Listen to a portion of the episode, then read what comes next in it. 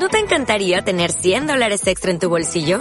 Haz que un experto bilingüe de TurboTax declare tus impuestos para el 31 de marzo y obtén 100 dólares de vuelta al instante. Porque no importa cuáles hayan sido tus logros del año pasado, TurboTax hace que cuenten. Obtén 100 dólares de vuelta y tus impuestos con 100% de precisión. Solo con Intuit TurboTax.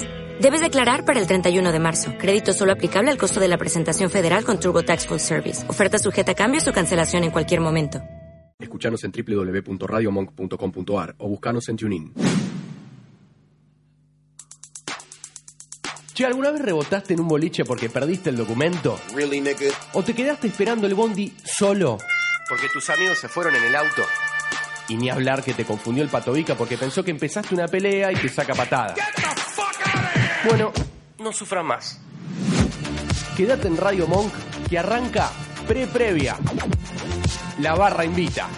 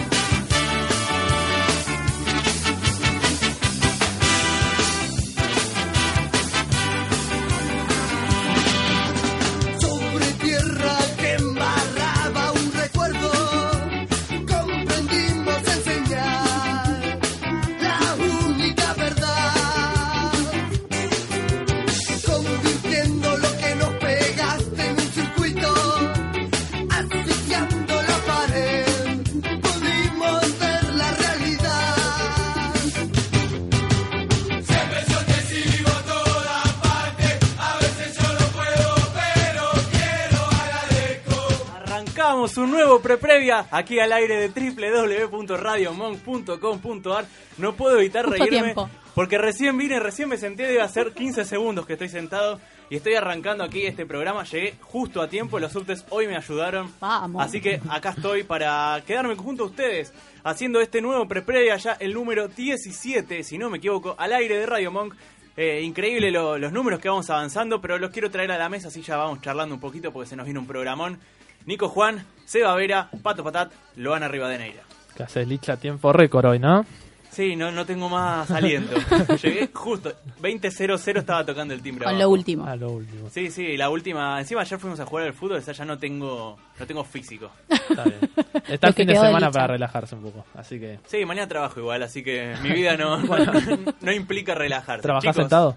No, parado, todo, las 5 horas que, que me toca. Chicos, ¿cómo andan? Buenas noches, feliz, feliz de estar acá con ustedes. Como decías, otra edición de, de pre-previa, programa especial Halloween. Así que acá estamos. Eh, te admiro que haya llegado bien. Yo tuve una semana nefasta con el subte, después voy a contar mi experiencia. Sí, Pero- una semana nefasta en general para, Para todos los todos, que yo creo que integramos sí. Argentina en ascenso. Sí. Increíble. Tema delicadísimo. Yo como no estoy en Argentina en ascenso fue re buena mi semana.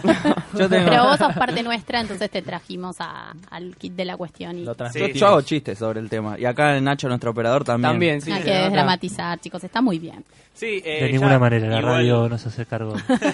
Igual el domingo estaremos hablando hablando al respecto, no quiero que nos tape nada de todo eso, más allá de que estemos hablando quizás de fantasmas en, en cuanto a ese tema, porque hoy, es- hoy no es Halloween, Halloween es el lunes, pero para nosotros hoy es Halloween porque estamos aquí en la radio, es nuestro día de Halloween con calabazas así, esas que están cortadas, con cosas así. Sí, sí, sí. Qué asco nos Abrimos. doy como sociedad haciendo Halloween. Odio a toda esa gente que se disfraza y adopta.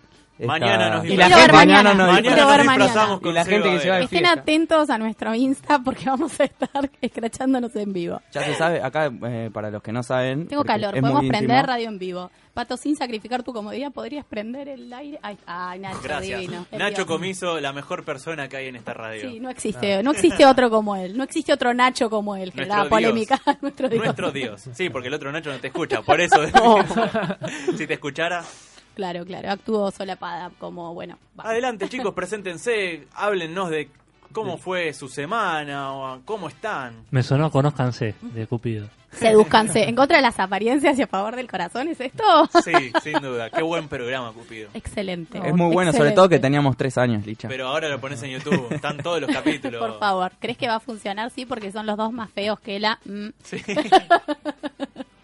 Teníamos una compañera del colegio que le decían Cupido porque había ido a Cupido. Si esa chica enganchó, chicos, yo no pierdo la esperanza. No. Retomando lo de Halloween, Sí, ¿de qué ah, se van a pone disfrazar serio. acá? Sorpresa.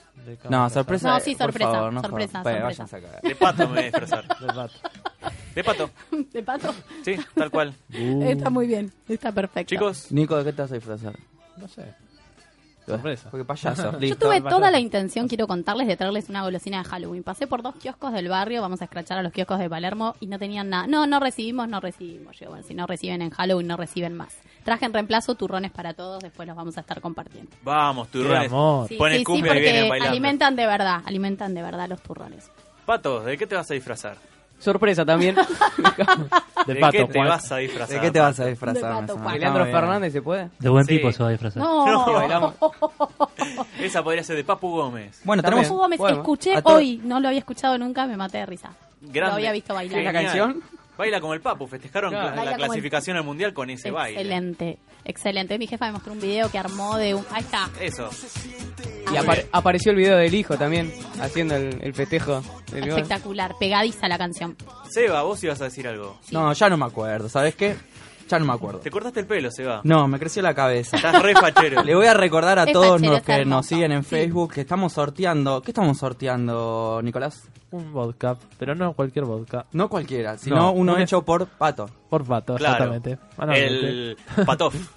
El pato. Bien potente. Exactamente. Muy bien. El ¿Qué patatús. más? Un vodka y además viene acompañado Sí. la canastita calabaza con dulces. Así es. ¿Cómo Sí. es truco dulce? Dulce. ¿Cómo es que dice? Truco dulce. De repente Truco dulce. estamos en México, sorteamos dulces. Viene con dulces. membrillo, batata. Viene Agua la calabaza ¿cómo con la cara de pato.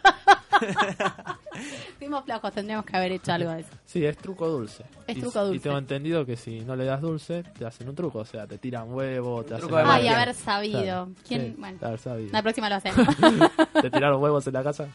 sí, no sé, algo, algo inventamos. Algo inventamos. Puede pasar. Raro, ¿no? No, en, en No, Argentina, no. en Argentina eso no se acostumbra. No. Creo que nunca en la vida nadie salió a pedir caramelos un día de Halloween. Igual sí, ¿Es la ¿eh? El año, el año pasado, Debe haber el año igual. pasado en el Abasto como que organizaron algo así. Debe de haber gente que lo hace igual. Seguro en los countries, esos lugares chetos. Vamos a Halloween. En esos barrios privados. Dame un candy. Claro. Pero uno de mis sueños de mi vida A es ver. ir a Estados Unidos y estar en un Halloween. Salir, Vamos. salir a pedir moneda, digo, caramelos. Me salió del inconsciente. Salir a pedir caramelos y esas cosas, aunque esté un poquito ya grandote. Me gustaría importa, salir no a, a ver eso y que alguien me diga, no, truco, y llenarle la casa de huevos. ¿Robás caramelos? totalmente. Claro. Pone- le robas a los Yo más creo que hay que vivir eso, hay que vivir una Navidad con nieve. Son como situaciones que uno no se puede ir de este mundo sin, sin vivirlas, ¿no? Y Sí. Sevilla que apoya mi emoción. Yo voy cero de todo eso. Tengo un fin de año afuera, ¿cuenta? Sí, Sí, ¿con claro que nieve? sí. Eh, No, No, nevó. no, no. Afuera. No. Podría Afuera. haber nevado, pero no nevó. Pero yo te, yo te voy a hacer un nevado acá, si querés. Pato, toma el mate, por favor. Tan- Vamos a La banda de Vamos. arriba, por favor. Bueno, gente, eh, para Paro, paro.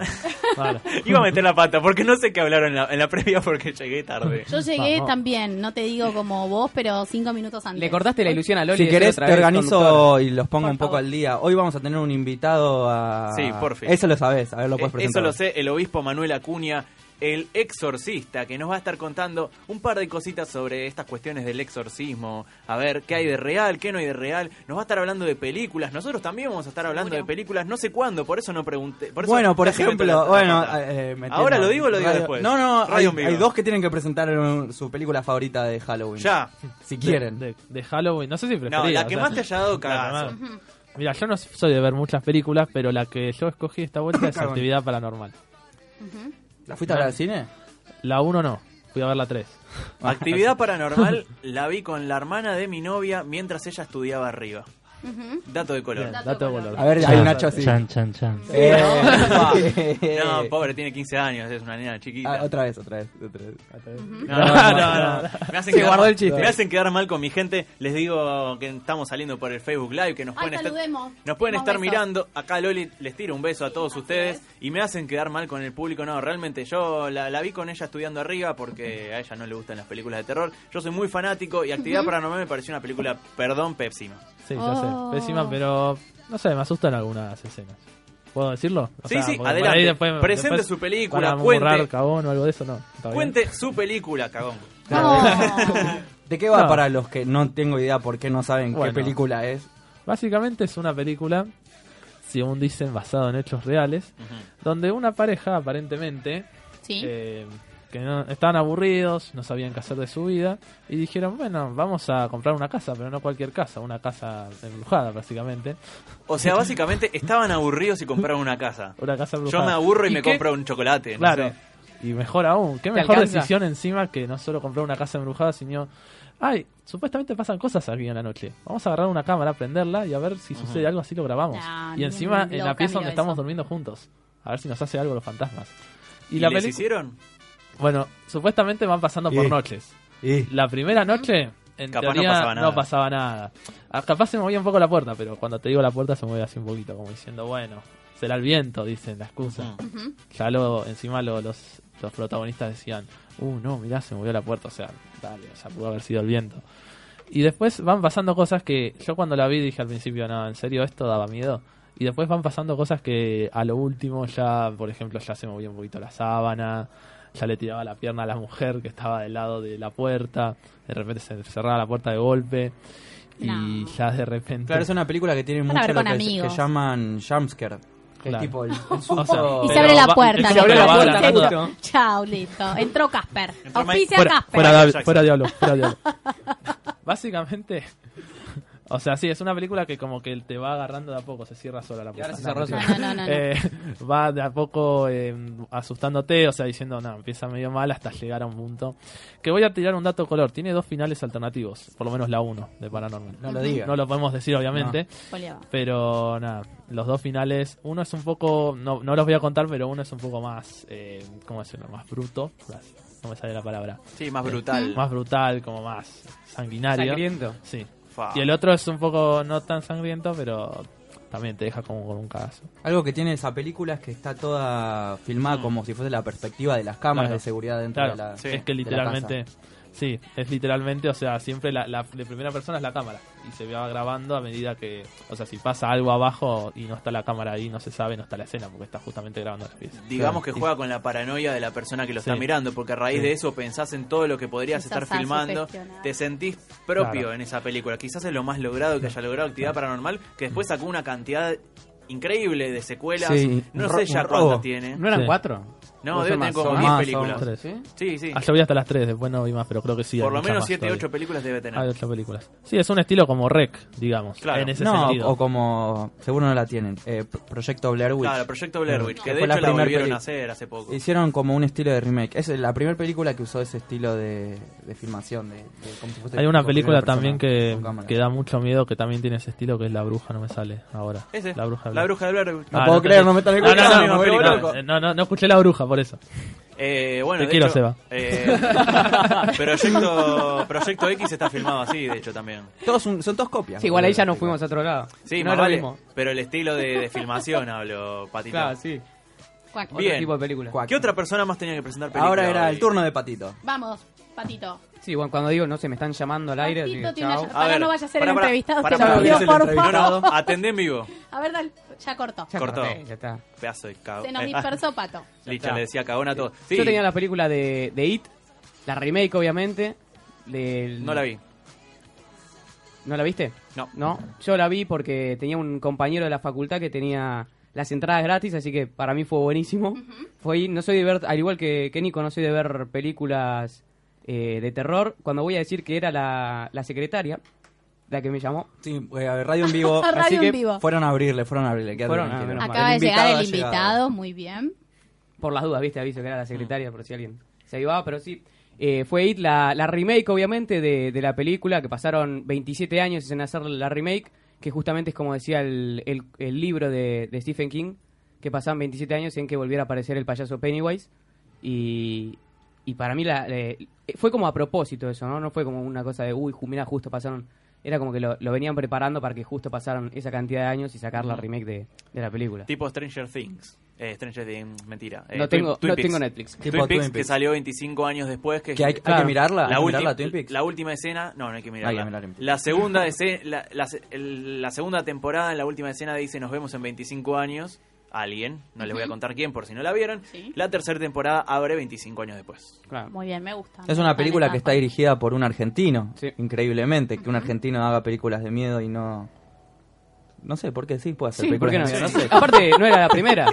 Tenía nunca también- me imaginé una argentina haciendo Tenía otra que, se llamaba, hermoso. otra que se llamaba Mamá, que también es conocida. Ah, mal, es verdad. Sí. Es muy buena Y también esa. era de él. Pero It, yo la fui a ver al cine ¿Sí? y fue una porquería. ¿Sí? Sí. No la mires como ¿Viste Twin la Peaks. primera? Yo le iba a ver, me dijiste sí. no, y dije no. Y te no, la ver. primera, obviamente. le Bueno. pusiste un cebi, sí. Con este final, con este puntaje de Seba, nosotros nos vamos a escuchar a los Yeah Yeah Yes haciendo un tema que no voy a poder pronunciar. Head will roll. Y seguimos con más de preprevia.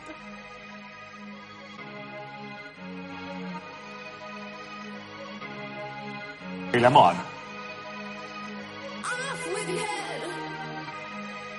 Es mágico.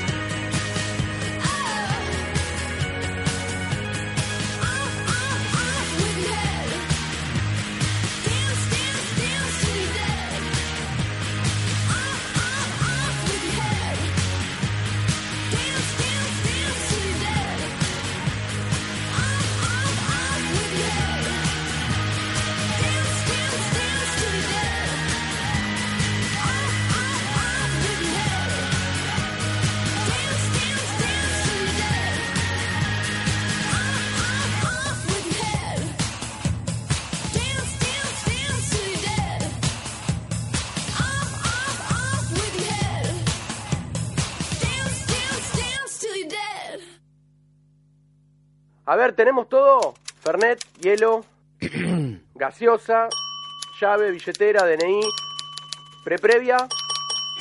¿Listo? Prepara todo que ya volvemos. Licenciado Ricardo Galarco, psicólogo psicoanalista, matrícula nacional 37046. Consultorios en Liniers, a una cuadra de la estación, en Flores, Norte, y en Recoleta, Ciudad Autónoma de Buenos Aires. Celular 11 58 72 0553. Radio Monk. El aire se crea. Mal parados. Un programa de interés general para que termines la semana de la mejor manera. Tenemos noticias, entrevistas, acústicos, informes sobre temas de coyuntura y mucho más. Sumate.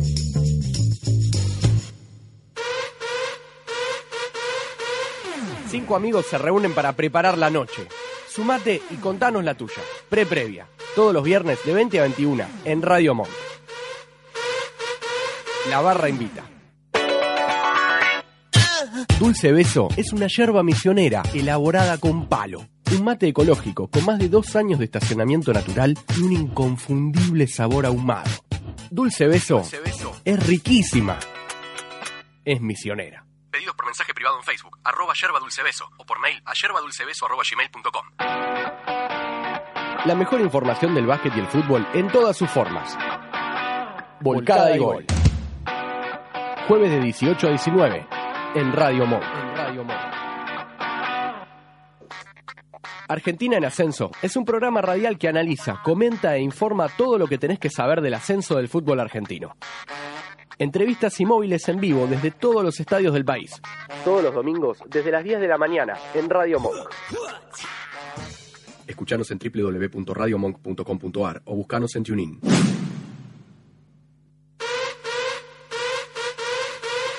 Cinco amigos se reúnen para preparar la noche. Sumate y contanos la tuya. Pre-previa. Todos los viernes de 20 a 21 en Radio Monk. La barra invita.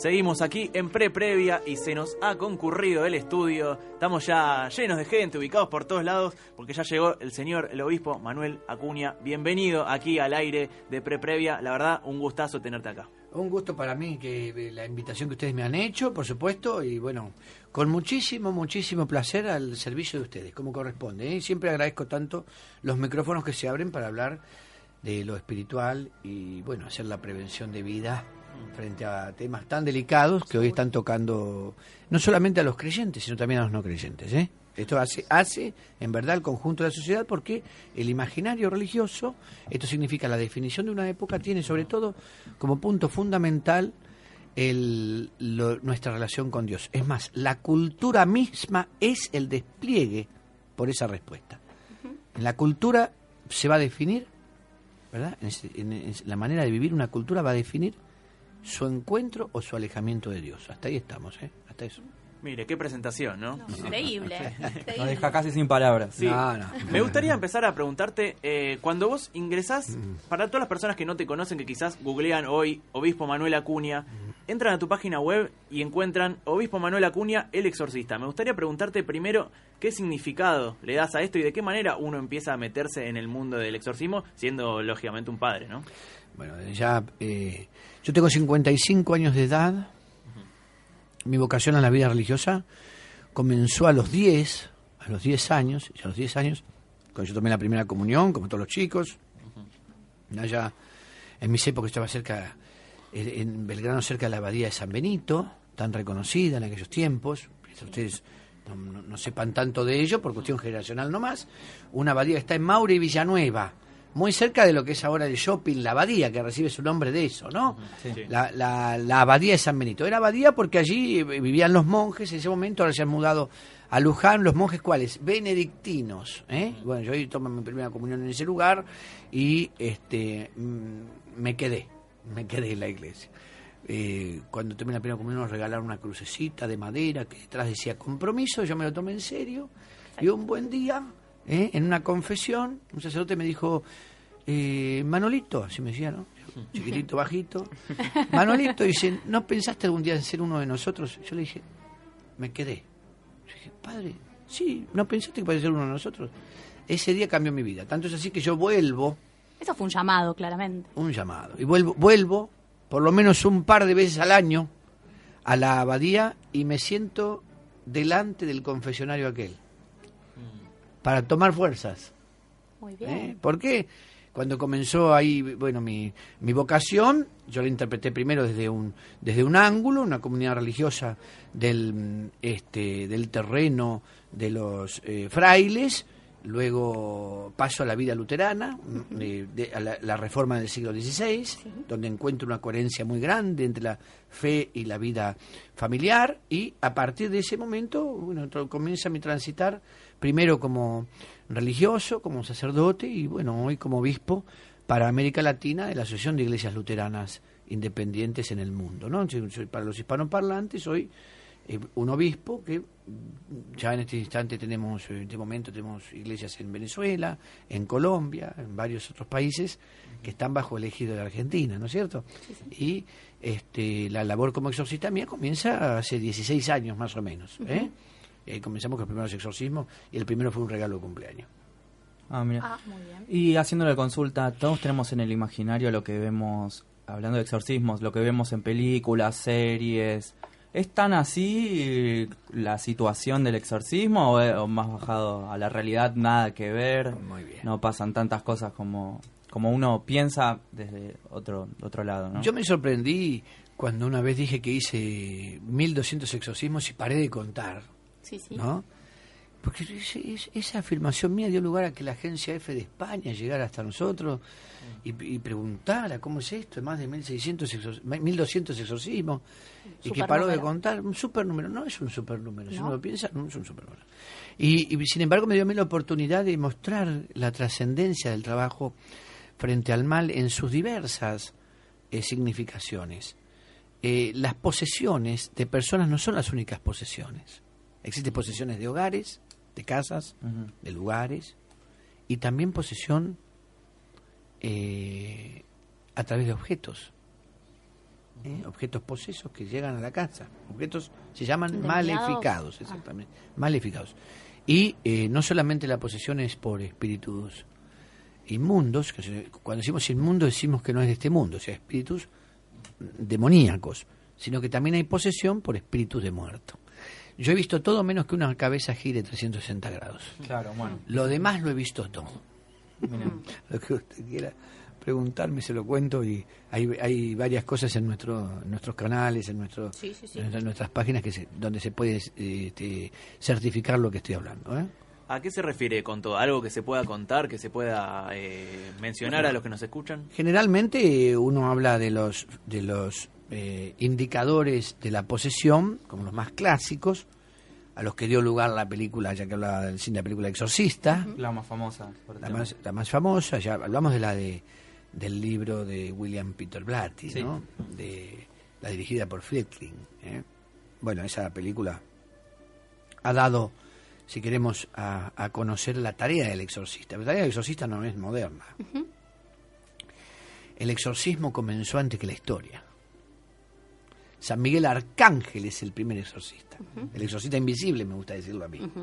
Eso es el exorcista que aparta a Lucifer del cielo, ¿no es cierto?, en la Sí. gran batalla espiritual, y ahí comienza la historia humana. O sea, hay, hay un exorcismo como base ¿eh? de nuestra, si queremos, historia en esta, en esta tierra, y por supuesto del enfrentamiento del bien y el mal y la gran tragedia de la pérdida de las almas, que es lo que se propone Lucifer. La encarnación de Jesucristo, eh, la Biblia misma lo dice, Él se encarnó para desbaratar las obras del diablo. No puede ser interpretada la llegada de Dios a este mundo, sino es para desbaratar, justamente para echar por tierra, para vencer el mal, el daño, la brujería, la hechicería, que ya la vemos presente allá en el libro del Génesis, ¿eh? Antes del diluvio. ¿m? Ahí había brujería. Y, y por otro lado, eh, Cristo mismo exorciza. ¿eh? Antes en el Antiguo Testamento no hubo exorcismos. Cuando llega Jesús exorciza. Entonces, al momento de su ascensión, él dice, vayan, hagan discípulos míos, bautizándolos en el nombre del Padre, dijo el Espíritu Santo, salen los enfermos y expulsen los demonios. O sea, la orden es de él.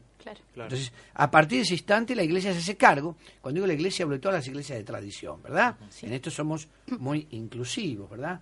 La iglesia romana, la iglesia anglicana, las iglesias ortodoxas, Sí, sí. la iglesia copta. la ¿Cuál más- es esa? Es una de las más antiguas del mundo, fundada por San Marcos, ¿eh? Ajá. Es una de las iglesias que conserva mayor tradición, acá se llamaría esotérica, Ah, ¿no? está. Mayor tradición, pero es una iglesia cristiana muy, muy, muy antigua, ¿eh? Eh, y la iglesia luterana eh, conservamos, ¿eh? en muchos aspectos, si- siempre con algunas eh, diferencias, matices nomás, la práctica del exorcismo, ¿no es cierto? Sí, sí, sí. Exousia significa tomar autoridad. ¿Sobre qué? Sobre el mal presente, en un objeto, en una casa o en una persona. Y como decía, las marcas claras de esta de las posesiones, como aparecen en la película, son el sansonismo, la fuerza extraordinaria, muy presente en el poseso, enseguidita nomás. ¿eh? El- la hierrofobia, la aversión a lo sagrado, que es una de las señales primeras que aparece, el tener aversión por todo lo que sea la iglesia, por los espacios sagrados en general, por los objetos sagrados, por la señal de la cruz, por la, esta, esta- esa estatuita en casa que se tiene para, Sí, ¿no sí, es sí. cierto?, recordar con devoción a determinado de verdad eh, personaje religioso, ya no la queremos más, la rompemos, ¿no es cierto? Entonces, eh, eso se llama hierrofobia, aversión a lo sagrado. Sansonismo, fuerza extraordinaria, ¿eh? presente, comento en un caso de una jovencita de, de, de 15 años, ¿no? Eh, 48 kilos, no podía ser sostenida por 8 personas Tremendo. por su fuerza. Y este, luego sigue la clarividencia, la capacidad de ver, de, de, de- de- de captar secretos solo conocidos por el exorcista o su equipo, ¿verdad? ¿Mm? Por eso ser exorcista es un estilo de vida, no Seguro. es simplemente una función, ¿no? Y un compromiso también. Además, el, dia- el diablo va a buscar, ¿qué cosa? Eh, avergonzar, sobre todo al, al exorcista, eh, eh, con sus faltas y debilidades. ¿no? Esa es la, la gran batalla psicológica, si se quiere, que abre el demonio contra la persona que está representando en ese momento a Dios y si lo avergüenza puede tomar más fuerza. Eso se llama, entonces eso se llama la clarividencia. La xenoglosia, el hablar en lenguas extrañas. ¿Por qué? Porque es propia de los ángeles. el, el demonio es un ángel caído, ángel al fin, y tienen una lengua los ángeles. ¿m? Entonces en esa lengua... ¿Es el arameo? Ah, el arameo es la lengua de Jesús, todavía se Ajá. habla. ¿eh? Sí. No es una lengua muerta, algunos hablan arameo, de un niño de seis años. Había leído Ese mismo caso. niño presenta el otro caso que yo lo he visto en una sola persona, en él, pero que este, me denota a mí la existencia de este fenómeno que es la levitación. ¿eh? El levantarse del piso sin ninguna asistencia, ¿verdad? Natural y a partir de allí mostrarse elevado del suelo, ¿no es cierto? Como una- un hecho hasta fantástico. Yo lo he visto y pues yo lo comento. Entonces tenemos la levitación, empiezo al revés, levitación, xenoglosia, clarividencia, sansonismo y arrofobia. Esas son las señales clásicas de una posesión que se puede ver en demás películas, pero que demarcan a una persona en el caso de estar infestada con la posesión. ¿Y qué buscan este tipo de entes que se apoderan de una persona? ¿Qué buscan? Primero que nada, desesperarla. Porque uno solo reniega de Dios y desespera. Por eso el gran campo de batalla es la mente. En, en nuestra, en nuestra mente eh, eh, está la pelea. Eh, ahí es donde tiene lugar el combate. Es un combate eh, por el- la propia alma. Y cuando la persona desespera y dice Dios me abandonó, no hay Dios, y cae en el abismo esa desesperanza, está lista para morir. Y en su, Pero eh, disculpe, sí, en su experiencia, eh, son es eh, más común que las personas que son poseídas por este tipo de entes o, o algo relacionado a lo que usted tenga que exorcizar. ¿Son cre- más creyentes o son más los que no creían en ningún en Dios, en demonios? No creer no te salva las consecuencias, es un lema que tengo. Muchas veces, ah, yo no creo nada, entonces no, no, no creer. A ver, uno no ve el aire y respiramos, y se hace esencial para nosotros. Claro. Que Seguro. pensar que porque no veo no existe es una- un hecho de soberbia también, ¿eh? Totalmente. Entonces, no, no, que no veo, ¿no? que yo no, no lo veo, no lo creo. No, no es así. Vemos, eh, después el discípulo recibió la visita, ¿no? Si no lo veo, no lo creo. Seguro. Tomás. Entonces, eh, no creer no te salva de las consecuencias, sino que a veces hace más proclive el mal y, y que, y que al no explicarlo desde este ángulo material, tangible, no encontrar esa, esa respuesta por la carencia de la fe, hace que la desesperación llegue más pronto. Entonces, le han llegado casos de gente Muchos, agnóstica. Mucho, me llega permanentemente. Yo no creía hasta que, o yo no creo en nada, pero.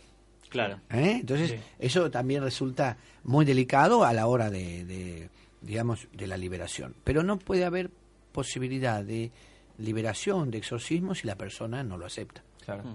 Y cuando hablamos de posesión demoníaca, eh, ¿hablamos de la posesión de un diablo, el diablo, o hay varios demonios que pueden poseer a una persona? Bueno, tenemos hasta las 5 más o menos. este, eh, eh, eh, es exquisita esta mesa. Eh, no, hay mm, cientos de demonios. Hay demonios mayores, demonios menores, y hay jerarquías como en el cielo.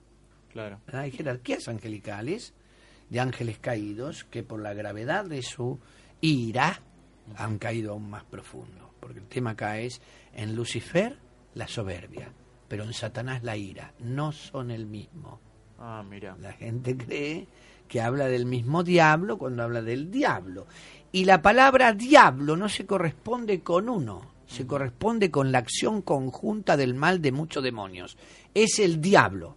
Claro. Es, decir, es la corporación del mal actuando en determinadas áreas de la vida. Ese es el diablo. Por eso Jesús muy pocas veces habla de Satanás. Habla de Satanás, habla de Lucifer y habla del padre de la mentira. Ese es el nombre que más le da él en la Sagrada Escritura, en los Evangelios, al diablo, ¿verdad? Nosotros al diablo, al- al- a, a Satanás. Lucifer es un nombre, significa portador de luz. Satanás no es un nombre, es una función. Ah. Satanás significa Mm. el adversario, Claro. el que es adversario de Dios. Entonces ahí no hay una función, ahí, ahí no hay un nombre, hay una función, perdón. Ahí hay una tarea que desarrollar. Seguro. Porque el que tiene un nombre tiene un destino.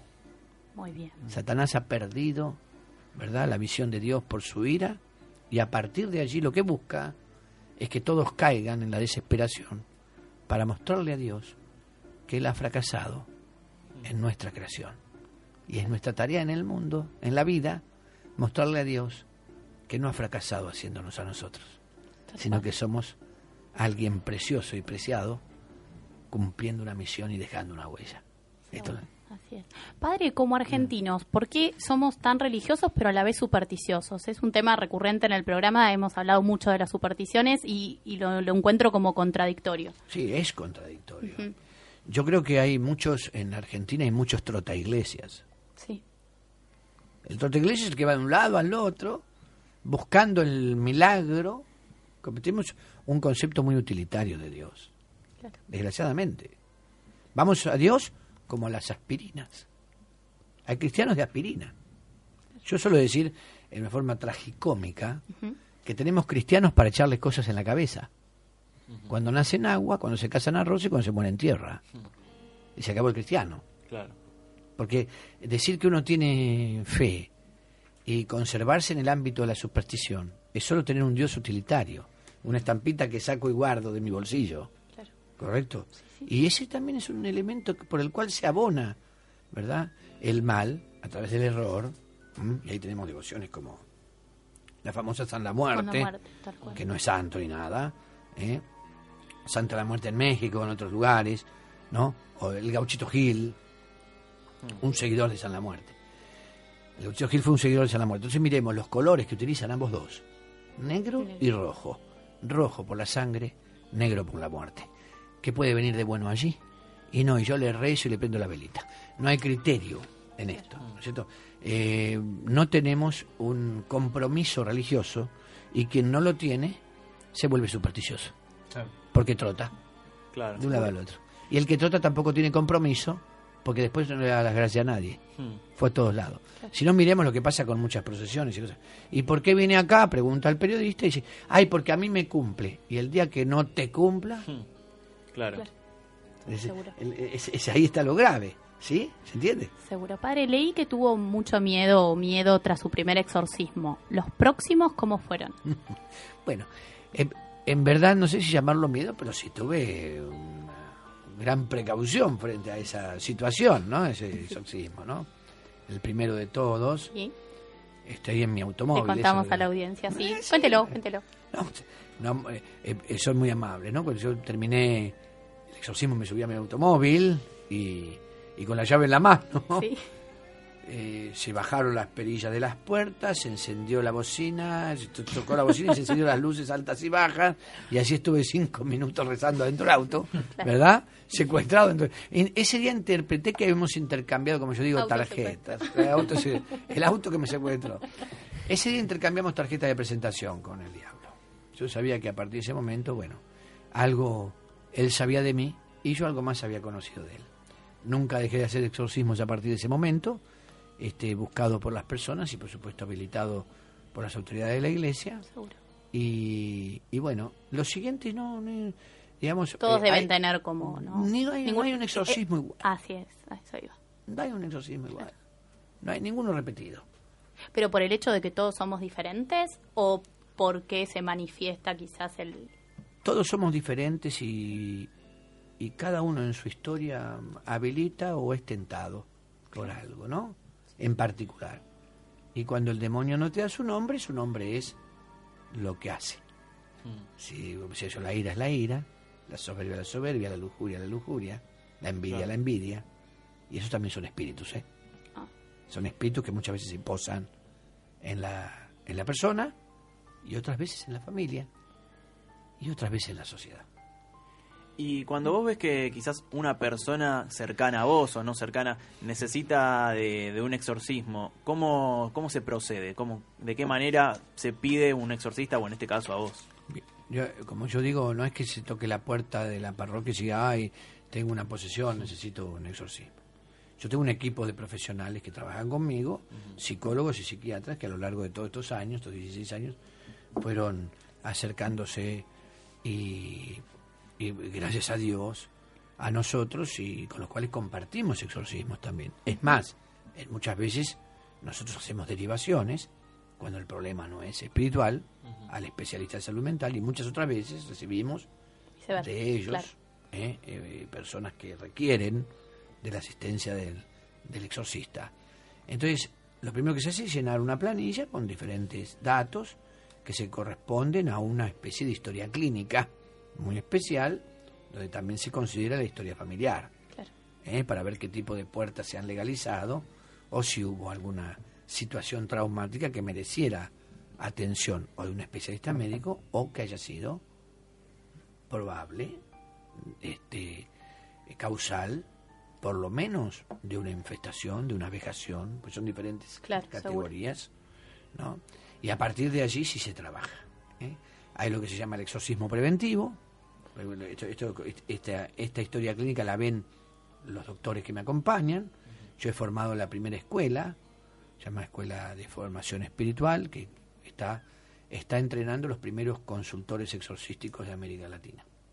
Ya nuestra escuela tiene sus también sus es decir, que, este, eh, eh, sus diferentes ramas, tanto en Colombia como en Venezuela, en base al programa que yo preparé de estudios, donde hay estudios de psicología, antropología, filosofía, hermetismo, esoterismo, parapsicología, angeología y demonología, claro está. ¿Hay casos a los que se les da ma- más, prioridad en esos formularios? No sé, se me ocurre algún abuelo, un niño, una embarazada, por cuestiones... Hay casos que son puntuales y en esos Sí. casos cuando el exorcista toma contacto con, con la persona mientras se revisan todo su material. Existe, existe algo que se llama exorcismo preventivo. Es una oración hecha en silencio frente a la persona. Sí. Eso puede darnos un indicador. Porque si hay una presencia negativa allí, se va a manifestar inmediatamente. O sea, Me ha pasado el caso de una, una mujer que mientras yo estaba atendiéndola, y se- ella se encontraba muy angustiada, con un gran pesar, voces a su oído, eso podía ser significador de una de una situación psicológica, de, Seguro. de un desborde, de un desequilibrio, o no. Entonces yo hice mi oración, que se hace silenciosa mentalmente, y la mujer enseguida me pregunta, ¿por qué dice eso? Muy seria.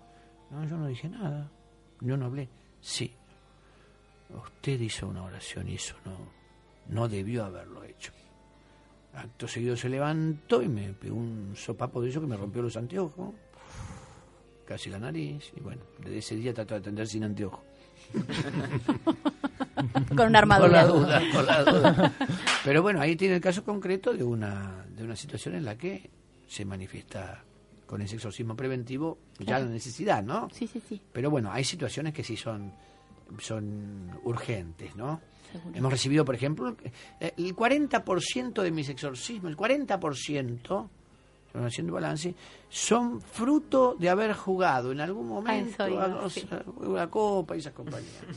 Quedan esas secuelas. cosas que quedan muchas secuelas, porque se abren portales espirituales. O sea que son reales esos juegos. ¿Hay algo de, de realidad en cada uno de esos juegos? Son tan reales que no son juegos, son técnicas. Son invocaciones, ¿no? Son invocaciones. Claro. Yo las, la, a ver, las, las desaliento en todos, ¿no? Es decir, no, no jugar. Gracias no a Dios jugar. nunca jugué porque no me animé. No lo haga, Lo no lo que haga. hice. No lo haga, no lo haga. Muy bien. Porque eh, este, el 40% de, como digo, de, los rituales que tuve que aplicar son sobre personas de diversas edades, porque eso se queda como para que la gente interprete abrochado a la persona y va a ir trayendo desgracias primero, puede traer situaciones de enfermedad, de agobio psicológico, y bueno, así va increciendo, Una ¿verdad? Porque se, alimenta esa entidad de la persona, ¿verdad? ¿Qué hay de los brotes con, delirio- de- con delirios místicos? El caso de Matías Sale, por ejemplo. Bueno, hay- los, los, eso requieren ya una atención médica. Por eso cuando a mí me preguntaron si había posesión en él, yo dije que no, de ninguna manera. Estuvo de cerca, por eso también se lo Tuvo pregunto. que ser claro. No, no había posesión, lo dije. Ujú. Y gracias por la pregunta porque... Vamos a algún- aclararlo. ah, claro, alguna radio del interior del país decía, no, porque sí, porque yo nunca dije eso. Nunca Pareció dije- raro, por eso dije, vamos a ver. Nunca dije que había posesión, sino que requería una atención médica sin que tenga ello un compromiso espiritual, porque no todo brote psicológico, no todo desborde, que muchas veces es no solamente espontáneo, sino que es por única vez, ¿no es cierto? Pues el significado, un, eh, a ver, ha significado de esa angustia una forma de expresión muy grave, cruda, que bueno, requerirá su medicación, pero no hay por qué demonizarlo tampoco, ¿eh? No hay por qué demonizarlo. Ahora bien, cuando el relato de una persona, y yo también voy por el caso cuando el relato personal de alguien, el relato de sí mismo, contiene aspectos espirituales, yo insisto en que eso indudablemente debe ser contemplado también por el terapeuta, ¿correcto? Por eso En yo digo- en conjunto. Por eso digo, los psicólogos que a mí me acompañan, los psiquiatras que me acompañan son personas que miran todo interdisciplinariamente. Es decir, hay una realidad espiritual, hay una realidad mental. Es más, eh, hoy existe la bio, neuro, socio, psicoinmunología. Para un horcado, ¿vieron? Para estas palabras complejas. que nos muestra la, la integridad de una que la persona debe ser vista en su totalidad, ¿no es cierto? Que ahora si un terapeuta porque no cree niega eso, el fundamentalista es el terapeuta, pero está privando al paciente de la comprensión de, del- del hecho total de su existencia con el y privándolo de un derecho importantísimo a la interpretación de sí mismo, ¿correcto? Cuando uno tiene un conocimiento de, de sí, un relato de sí, una definición de sí, un fundamento sobre su ser. Todo esto que quiero decir, desde un basamento religioso, lo religioso se hace ineludible. Porque hay cuatro dimensiones ineludibles en la vida humana. ¿Mm? La política, la erótica, la estética y la religiosa. Sin esto no nos definimos como personas. Sí, eh, justo estábamos hablando antes de la previa de una película que era Actividad Paranormal. Y en esta película supuestamente pasan hechos extraños, pero es dentro de un hogar. O sea, no se habla de una persona Claro. que está eh, que tiene está maldita o algo, sino se habla sobre un, un hogar. Así es. Ahora, te pregunto, ¿te ha pasado o te ha ocurrido casos? Y en el caso de que te haya pasado, ¿cómo se procede en esos casos? Bien, sí que ha pasado. El, eh, eh, en uno de los casos más importantes nuestros, el Daily Mirror, eh, por online, el, el diario de Inglaterra, tomó un caso acá en la provincia de Buenos Aires que tratamos, ¿eh? de una casa que estaba, la llaman casa embrujada. Es una casa infestada espiritualmente, ¿no? Pues como digo, hay infestación en los hogares porque las casas conservan memoria, la memoria de quien habita o ha habitado en ellas. Yo siempre insisto El gran ejemplo de Estados Unidos cuando va a vender o alquilar una casa. En la inmobiliaria están obligados a decirle si hubo allí un hecho de muerte hubo algo, un suicidio, un asesinato, algo que pasó, algo grave. ¿Por qué? Porque le dan derecho al nuevo propietario, al nuevo inquilino, a llamar a su ministro religioso para que haga, ¿verdad?, la conveniente liberación del lugar. Existe un ritual del siglo XII que se llama ritual toledano para la curación de la casa atormentada y es un exorcismo del hogar. ¿eh?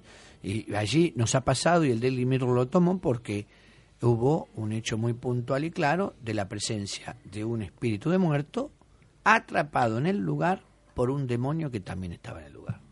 Este fue un hecho muy puntual, ¿eh? Un demonio en ese lugar que estaba a su vez teniendo de rehén a un alma en ese lugar, a un alma de un pariente de la familia allí fallecido. Y, la, y, y- y eso lo hicimos junto con eh, un especialista del Uruguay, eh, presidente de una asociación de, de parapsicología y especialista en técnicas, en aparatos electromagnéticos que captan energías y bueno, fue una experiencia fabulosa porque se pudo este, eh, entender, captar y después de ello liberar ese hogar. ¿eh? Inglaterra tomó esto. ¿Mm?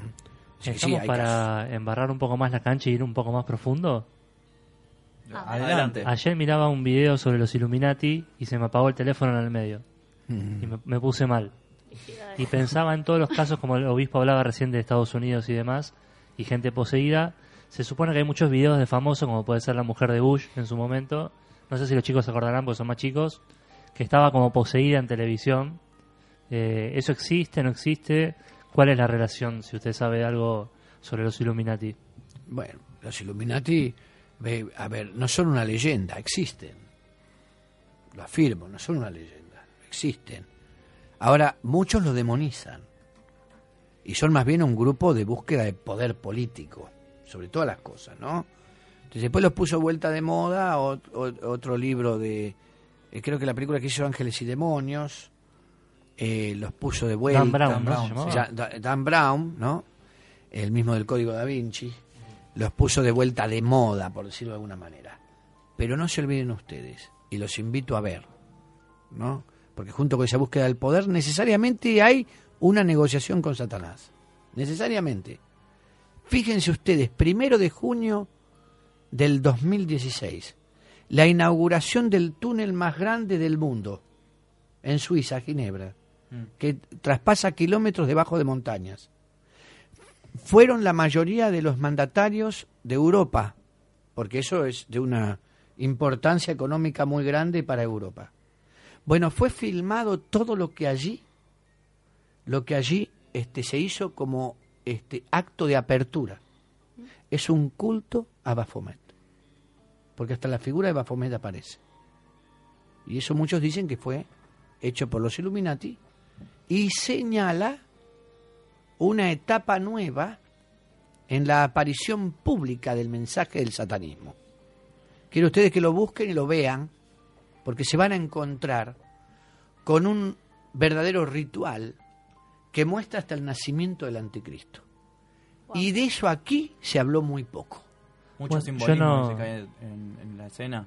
Total, pero además aparece Baphomet, aparece el anticristo, aparecen las almas del sacrificio al principio de todo. Yo no vi la película de Darín La Cordillera, pero él dice que cuando le preguntan en el personaje, ¿no? Em, cómo se llega al poder y demás, dice, bueno, si no, si no te cruzaste alguna vez o un par de veces con el diablo o no lo viste de cerca, no llegas a presidente y todo eso. Es una de las, eh, si se quiere, el, el- el- la política es uno de los campos de batalla preferidos de Lucifer, de Satanás y de Baal. Son el gran, la, el- la gran trinidad de la oscuridad. ¿eh? Porque no olvidemos que eh, Lucifer no reina solo, no pudo. Tiene que compartir su autoridad en la oscuridad con otros dos que son Baal este, y que es el mismo nombre de Belcebú, Baal y Belcebú son el mismo, el señor de las moscas, el que se posa sobre las heridas emocionales para causar daño, ¿eh? A aquel que ha tenido alguna circunstancia de dolor y quebranto. Y por el otro lado, este Satanás que ya dije que es la ira, la soberbia, la ira, el resentimiento, la herida. Bueno, eh, el campo de batalla de la política es impresionante en, en- en- en- dentro del satanismo. ¿Por qué? Porque también hay una búsqueda de dominio espiritual por regiones. ¿Queda claro lo que digo? Sí, sí. ¿Mm? Por regiones. Y creo que a esta altura coincidimos con lo que dijo el actor, ¿no? Darín. Darín. ¿eh? Y, y- y- y reitero, es muy interesante, hace tiempo que no toco este tema, sobre la- la- aquel, aquel este, evento del primero de junio del 2016 con la eh, fundación, la inauguración de ese gran túnel. Y ustedes van a ver allí incluso eh, al, eh, subiendo, ¿verdad? Porque su- subiendo de los avernos un fuego y almas que reclaman el sacrificio, y las almas, esas fueron las de obreros muertos durante la obra, durante la, la- la construcción de ese tremendo túnel, y van a ver acto seguido ¿eh? Eh, sobre porque se utilizaron hasta aviones, ¿eh? se utilizaron se- se- eh, trenes, todo adentro, eh, van a ver incluso la confusión la, la confusión de las personas al, al tipo zombie, al estilo zombie, mostrando muertos que caminan, porque no olvidemos que cada época tiene sus arquetipos, ¿no? ¿Por qué los zombies son tan importantes ahora, no? Porque hay mucha gente que vive como zombie, mucha gente que vive vacía de su alma, vacía de su corazón. Entonces, el zombie resulta interesante como figura social también, ¿eh? Está dentro del imaginario. Eh, hoy, hoy los zombies tienen más fama que Drácula. ¿No es? Entonces, pero porque sí, la identificación está en esa carencia de corazón, ¿eh? Entonces, y de reflexión, por eso buscan los cerebros. Entonces aparecen también los zombies. Eh, no es una obra de terror, es una obra donde se señala, incluso aparecen las esposas de Lucifer, las esp- la- aparece Baphomet, como ch- y aparece el anticristo. Todo eso en un, es- en un supuesto espectáculo que se brindara en ocasión de un evento que transforma la vida de Europa, como es un tren que traspasa ¿eh? Mm, los Alpes. Impresionante. Me gustaría preguntarte, como para ir cerrando, eh, el peor caso de, de todos los exorcismos que hayas hecho que se pueda comentar aquí al aire. Bueno, Y acá dame la mano. sí. bueno, son dos. Uno allá por el 2010. Una joven. Este fue uno, un- uno de los primeros, no fue el primero, pero fue uno de los primeros exorcismos que se hicieron públicos, digamos. En esa ocasión el señor Chiche Gelbrun tuvo la valentía. eh, y en su programa, primero un programa en Magazine que tenía, y después en el programa 70-20-10, mira la memoria que hago, Muy bien. allí lo, lo da a conocer y luego eso le im- impactó de tal manera que citó a los padres para esto y al paso de los años llega a la Argentina eh, Discovery Channel y le hace la entrevista a la familia y luego a mí, ¿no? Sin aviso mayor de que venían por la cuestión, se llegaron hasta la Argentina para conocer a esa familia, luego me entrevistaron a mí, entrevistaron a la niña y se hizo en la serie Puertas al Más Allá de Discovery Channel, se hizo un capítulo que se llamó Tres Espíritus. Y en eso sí, con actores y todo, pero el actor no estaba tan bonito como el exorcista real. estaba más o menos. Más o menos. Más, más alto, eso sí. Pero este eh, ahí se hizo todo un- una, una, una serie de una hora.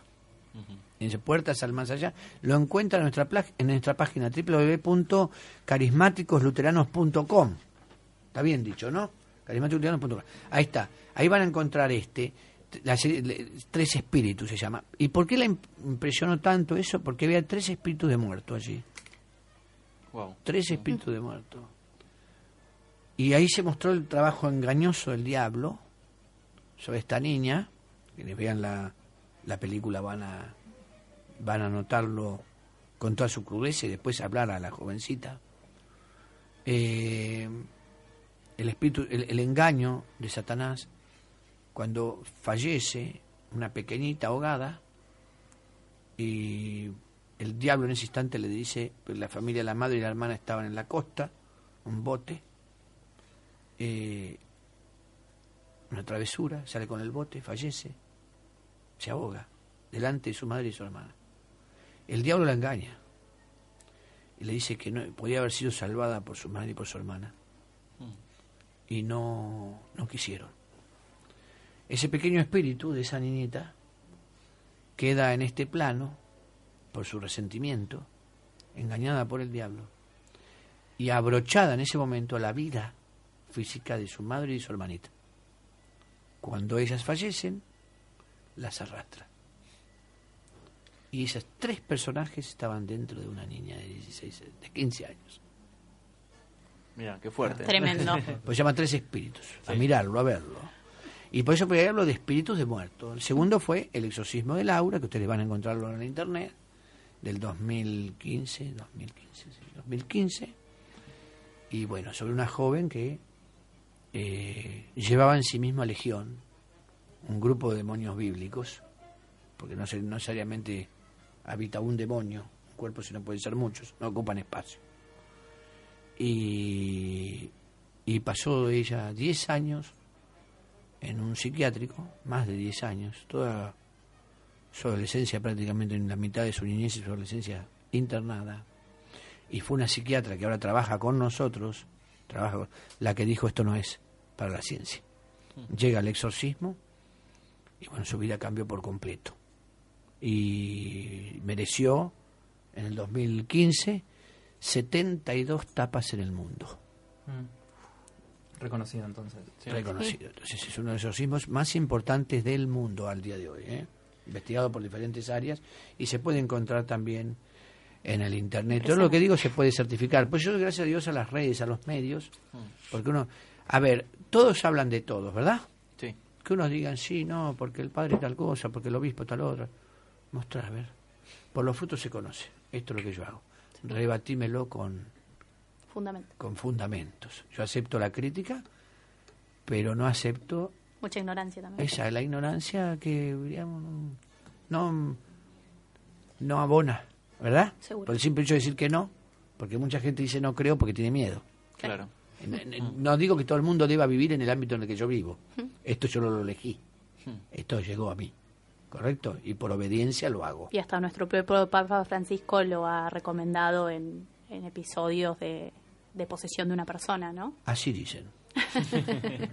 Bien, obispo, nos quedaríamos hablando mil millones de años, horas y horas, pero la verdad que el tiempo nos apremia, ya estamos pasados de hora. Te queremos agradecer muchísimo haber venido acá, haber hablado tan claro, la De verdad, corazón. realmente un lujo tenerte aquí junto con el, nosotros. el lujo es mío. Así que yo doy gracias a cada uno de ustedes, eh, a todos, por una, una mesa tan linda, tan grata. Y pido a Dios que me los bendiga. Muchas gracias. ¿eh? María Paulita también, acá la secretaria que lo, acompaña siempre. De primera, ¿eh? que es la que hace posible que yo esté en los medios. ¿sí? Y por supuesto, que la bendición de Dios les cubra a ustedes, que San Miguel Arcángel, exorcista invisible, con su espada esté apartando todo mal, y que la bendición de Dios Todopoderoso, que es Padre, Hijo y Espíritu Santo, descienda sobre ustedes, la audiencia, sus familias y permanezca para siempre. En el nombre de Jesús. Amén. Amén. Muchísimas gracias. Así cerramos entonces pre-previa. Un lujazo haberlo tenido aquí al obispo Manuel Acuña. Nosotros nos vamos escuchando música y nos escuchamos el próximo viernes aquí en www.radiomon.com.ar de 20 a 21 horas en otro capítulo más de pre-previa. Gracias a todos.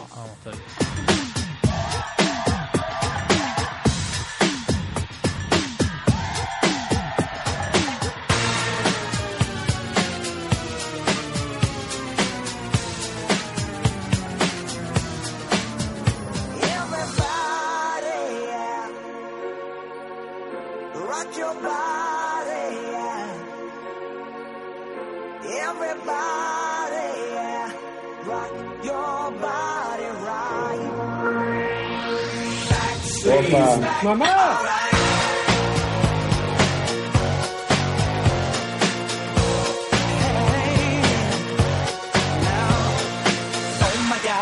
back again. Brothers, sisters, everybody say.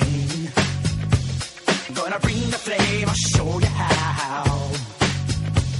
Got a question for you, better answer now.